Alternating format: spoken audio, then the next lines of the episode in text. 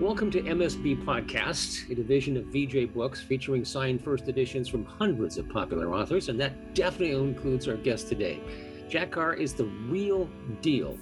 Carr has over 20 years in naval special warfare. He transitioned from an enlisted SEAL sniper to a junior officer landing, leading assault and sniper teams in Iraq and Afghanistan, to a platoon commander practicing counterinsurgency in the southern Philippines, to commanding a special operations task unit in the most Iranian influenced section of southern Iraq throughout the tumultuous drawdown of U.S. forces. Now, he's put that experience to good use in creating a series of international thrillers, the Terminal List series, which follows former Navy SEAL James Reese. His writing is so good that Lee Child, creator of Jack Reacher, says his tradecraft is so authentic the government will probably ban it, so read it while you can.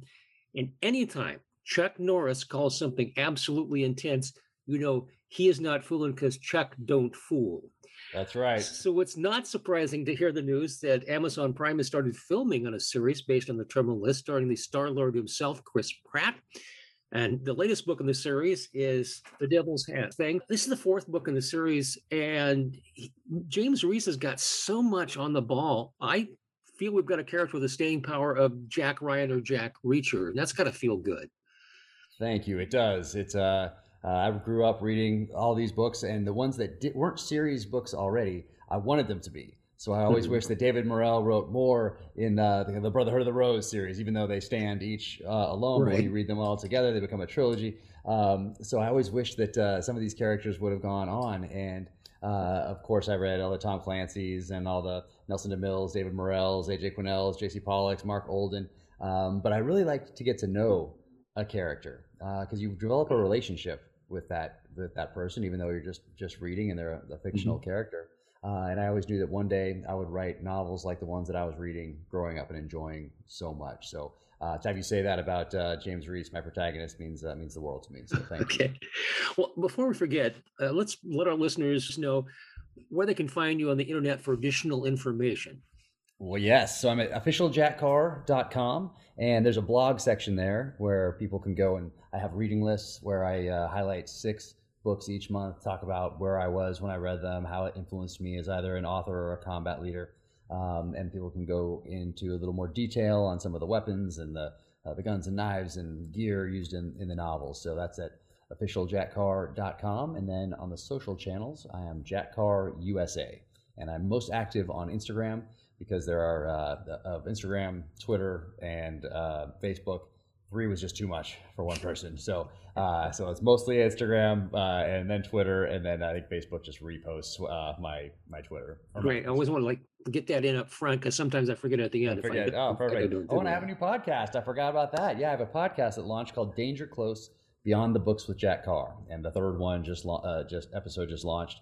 But um, I, I, wanted to do a podcast because uh, I thought it was a better place to explore some of the questions that I get asked online that don't necessarily lend themselves to a, uh, a nuanced answer in one sentence. Uh, mm-hmm. So I thought this was a way to, to explore some of that um, in, in a way that uh, would be beneficial to everyone. Great, great. Now I have one off the wall question. I, I had to handed this. I've always wanted to ask a sniper. I mean, if you can reach out and hit something at yards measured in the thousands, doesn't it make you know shooting a deer at 300 a little boring or unchallenging for you?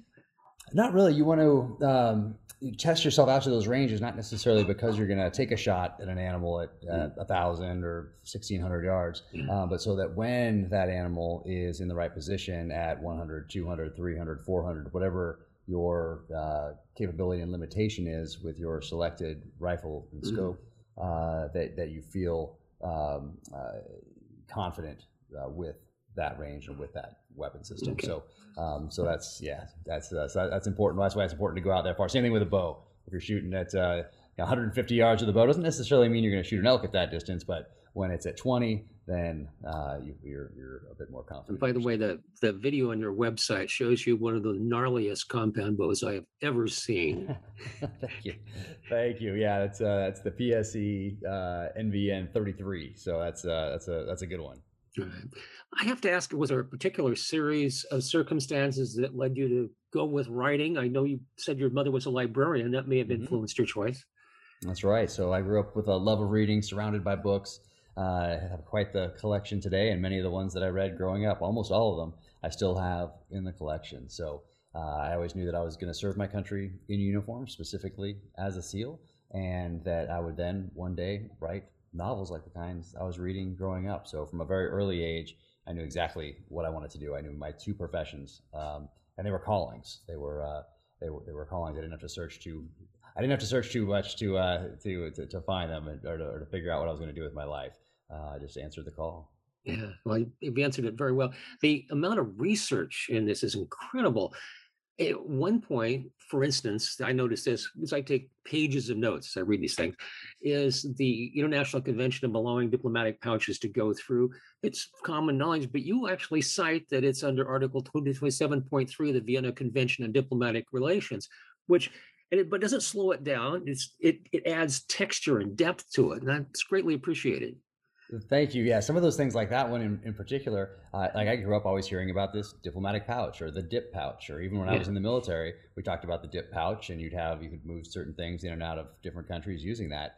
Um, and at some point, I realized that it wasn't actually a pouch, and that was when I was in the military. it wasn't like, growing up in the '80s. You think it's an actual pouch and it has to fit in there, um, just from all those spy movies and that sort of thing. Uh, at some point in the military, I realized it was not an actual pouch, and so in writing this book, uh, I thought it was just it was interesting um, that it really just has to be labeled and, and how it came about, where it came from. So I thought I'd, I'd share that with with the reader. I, think many readers, and I'm certainly one, like to know the inside story, uh, how things really operate, the shortcuts, the mnemonics that you use, all all that stuff, and it's this is just crammed with this stuff and I think the one of my favorite, because I always like people that send me to go look things up, was uh, the line "slow is smooth, smooth is fast," which sounds like a Zen thing until you look it up and follow through. And it's about going in urban environment and how you proceed. It can be a few things. It can be at the tactical level. It's just uh, going for that pistol, going for that secondary pistol, bringing it up here instead of just these jerky movements and just being all flustered trying to get that pistol out of the holster and present it to the target it's just this, you start it slow as smooth, smooth as fast. Um, and we were just saying that on the set here with Chris Pratt earlier earlier today, because uh, uh-huh. we have about 12 SEALs on set that are with him uh, in this opening uh, episode of the series, and uh, guys that I knew, guys that I went downrange with to Iraq. Um, they're technical advisors, they're actors, they're it's, it's amazing. It was like a reunion on uh, on set. It was fantastic. But uh, sure enough, we heard that in this in this scene we were just filming and finishing up this morning and it was slow as smooth and smooth as fast. You, I'm going to bounce all over the place because there's so oh, much yeah, depth in this book. Uh, you said you were a gear guy since birth. What's the highest tech thing that you own? Well, highest tech would be like things like this, like these earphones that I'm that that linked to my computer that I didn't even know before we started this interview. Uh, things like that. So I'm not a big tech person. I mean, I use tech. Obviously, I'm uh, I'm on the social media channels. I uh, uh, I look at it as in that, that, sort of thing as an opportunity to engage with people and uh, let people know about the books and thank them, and most importantly, for taking a risk on me as a, as a new author. Mm-hmm. Um, but I kind of like the lower tech stuff. I like the uh, you know, the watches that are that are made by hand. I like the uh, the rifles that are that are made by hand, old school craftsmanship. Um, I like older vehicles, that sort of things with character, and then I use those things in my novels to tell a story about the person that uses them because if I see somebody in real life and they're, I see their boots, I see their pants, I see their belt, I see their holster, and if uh, let's say it's a, a 1911 in a in a leather leather holster, I can tell a lot about that person. Or I see the, the knife on their belt, I can tell a lot about uh, them by who makes that knife um, and how they're carrying that blade. So I do that same thing in my novels. I use these this gear as tools to to tell a story, the same kind that I'd be able to read if I was uh, engaging with someone in the real world. Yeah, and though some of us are not really knowledgeable in that, we find it gives us things to look up and go, "Ooh, that's cool." And you, you sent me there for a long time. By the way, uh, your characters are not just simple cardboards. These are people with real depth, real problems, real solutions. And I want to vote for Alec Christensen next time he's running. That's your president. That's interesting. Yeah. So yeah. interesting that you say that because a couple of people, so a few people have read the book thus far, and uh, a couple people think that he's uh, kind of a not an antagonist, so that's the word they use, but uh, not necessarily uh, a good guy. And, mm-hmm. and when I wrote him, I wrote him from the perspective that oh yeah he's going to be this is a, this is a good guy um, uh, he, he's on he's on the right side of things here uh, although there is a little bit to him there's a little something in there that I won't give up right away that right. Uh, that makes him maybe be in that position for not the quote unquote right reasons but maybe depends on yeah. your on your outlook but I was very I was it was just an interview the other day and and someone said that they uh, didn't think that he was uh, he hmm. was a, a, a, good guy, and I was kind of surprised. So uh, so it'll be interesting to see how that uh, that plays out. But yeah, he was a fascinating character to write because he doesn't have a background similar to mine. I mean, he has a military background, but some of these politicians and lobbyists, um, I get to create those backgrounds from from nothing because my protagonist has a background that's fairly similar to mine. So I get to get into his head and and uh, take the emotions and the feelings behind certain experiences that I was involved with downrange and apply those feelings and emotions to a completely fictional narrative. Now, I can't do that with a politician uh, or a lobbyist or somebody like that, so I have to uh, get a little more creative but with you, those. You do invent in, in, this a couple of real sleazy characters, and and I I love that because they're not just I'm a bad guy. I'm, I'm no Boris Badenov here these these are people that are sophisticated, that have been around, that know how the world works, and they're twisting it to their own ends. So uh, that is uh, the senator uh, Thwaite, and yeah. uh, what is his name? The head of uh, Masada uh, just passed out of my head here. Um, yeah, uh, Eric Sawyer. Yeah. Yep, that's right. That's right. And people that uh, that follow the news or have read uh, or have been paying attention in the last twenty years, they might find some similarities uh, between particularly uh, Sawyer to, uh, to, to someone that's been in the news a, little bit over the last twenty years. Oh yeah, a little bit. I, one of the things I, I appreciate is it's always dangerous to assume that the opinions expressed by the characters are those of the novelist, but it it seems to me that you are a realist uh, and an idealist at once. You have a high standard, and you also understand the world does not live up to it. And the U.S. has not always been the good guy in the past. This is true. I'm hard on some of our senior level leaders, even if it's in a uh, uh, you know a fictional narrative, um, because at our level, at the tactical level, while I was serving downrange, if we'd made some of the same types of decisions that our senior level leaders did, we'd probably be court-martialed, kicked out of the military, sent home from deployment. Uh, and we trust those senior level leaders to um, understand the nature of the conflict in which we're engaged. Mm-hmm. And many of them did not, uh, and made decisions that that uh, cost a lot of people their lives. So, um, so I, I, like to be thoughtful about it, but at the same time, uh, I like to discuss it. And my the place that I do that is is in these these novels, and oftentimes in my posts as well, my social media mm-hmm. posts. But I try to do it in a thoughtful way so that uh, going forward we don't make those same mistakes or maybe makes people think a little more or study their history um, and put the requisite thought and study into things before they just make a decision based on a 220 character tweet from someone else. Amen, brother. I, I so appreciate that attitude. The more people had, I think we'd be a better place. Um, I also, there's some humor in this book, and it kind of surprising because it goes fast. I have to ask. There's at one point, and this is a, a minor plot point uh, protagonist visits Camp, Camp David. By the way, you always told the real name of Camp David, which I'd never known before. And he sees the golf cart, and the label on it says golf cart. Right? Is that a real thing? It is. It is. Oh, right. uh, yeah. George Bush uh, christened that, and uh, I forget exactly when, but I put exa- I put when in the novel. I think I said during the first. I, I said forty three. Yeah, yeah. Yeah. So uh, yeah, that is a real thing.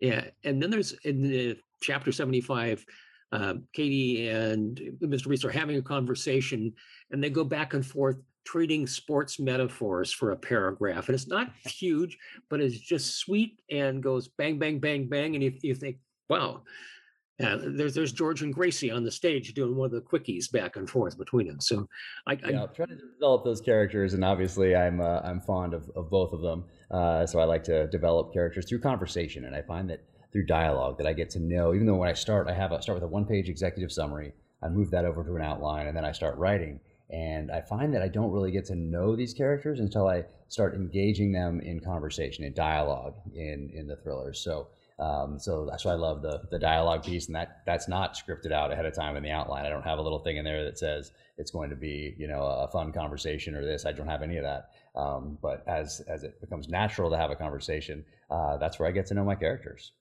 I, I have to mention uh, some of the you tip your hat to a few people uh, people. You have one of the guys reading a Brad Thor thriller. Um, you have a, a reference to John Wick.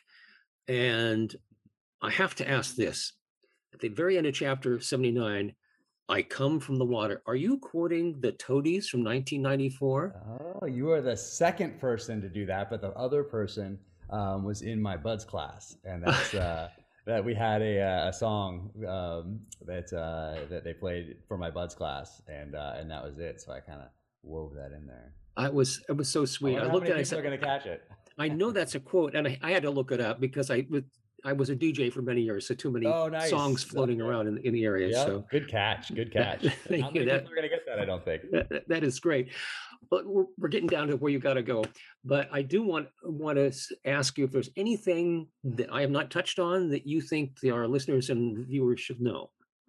Let's see. So the uh, series is coming out sometime in 2022, from what mm-hmm. I'm told uh, filming the first episode right now, moving into the, the second episode next week. And it's my first experience in Hollywood, but to have Chris Pratt starring and Antoine Fuqua directing, who did Training Day, did Tears of the Sun, Magnificent Seven, Equalizer. Um, like these guys are absolutely incredible. And uh, they set the tone on this set that I just came from uh, a few minutes ago, which is why it's uh, so at, at, the forefront of my mind. But to see their leadership on set and see the tone that they set for everyone there, um, and in talking to the different people, there's 350 people that are now working during COVID on this set, um, based off uh, off the terminal list, and uh, and it's incredible to see all these people coming together. And when they talk about Chris and they talk about Antoine, um, they do so, and they've been on a lot of different projects, and they say that this one is different because these two guys are just such decent, amazing human beings. So it's uh, yeah, very cool. So I can't wait to share that with everybody when it comes out, hopefully in 2022. All right. Thoroughly enjoyed. Absolutely loved it. Loved the book. Loved the series. Um, can't wait to see Chris Pratt stretch his muscles in a little different different direction in the storyline. That's so, right. I'm going to be surprised. He's doing a. He's uh, he is James Reese. He's a uh, he's tough. I think people are going to be surprised. All right, and we hope that you'll come back and uh, let us talk to you when book number five comes out because I can't wait.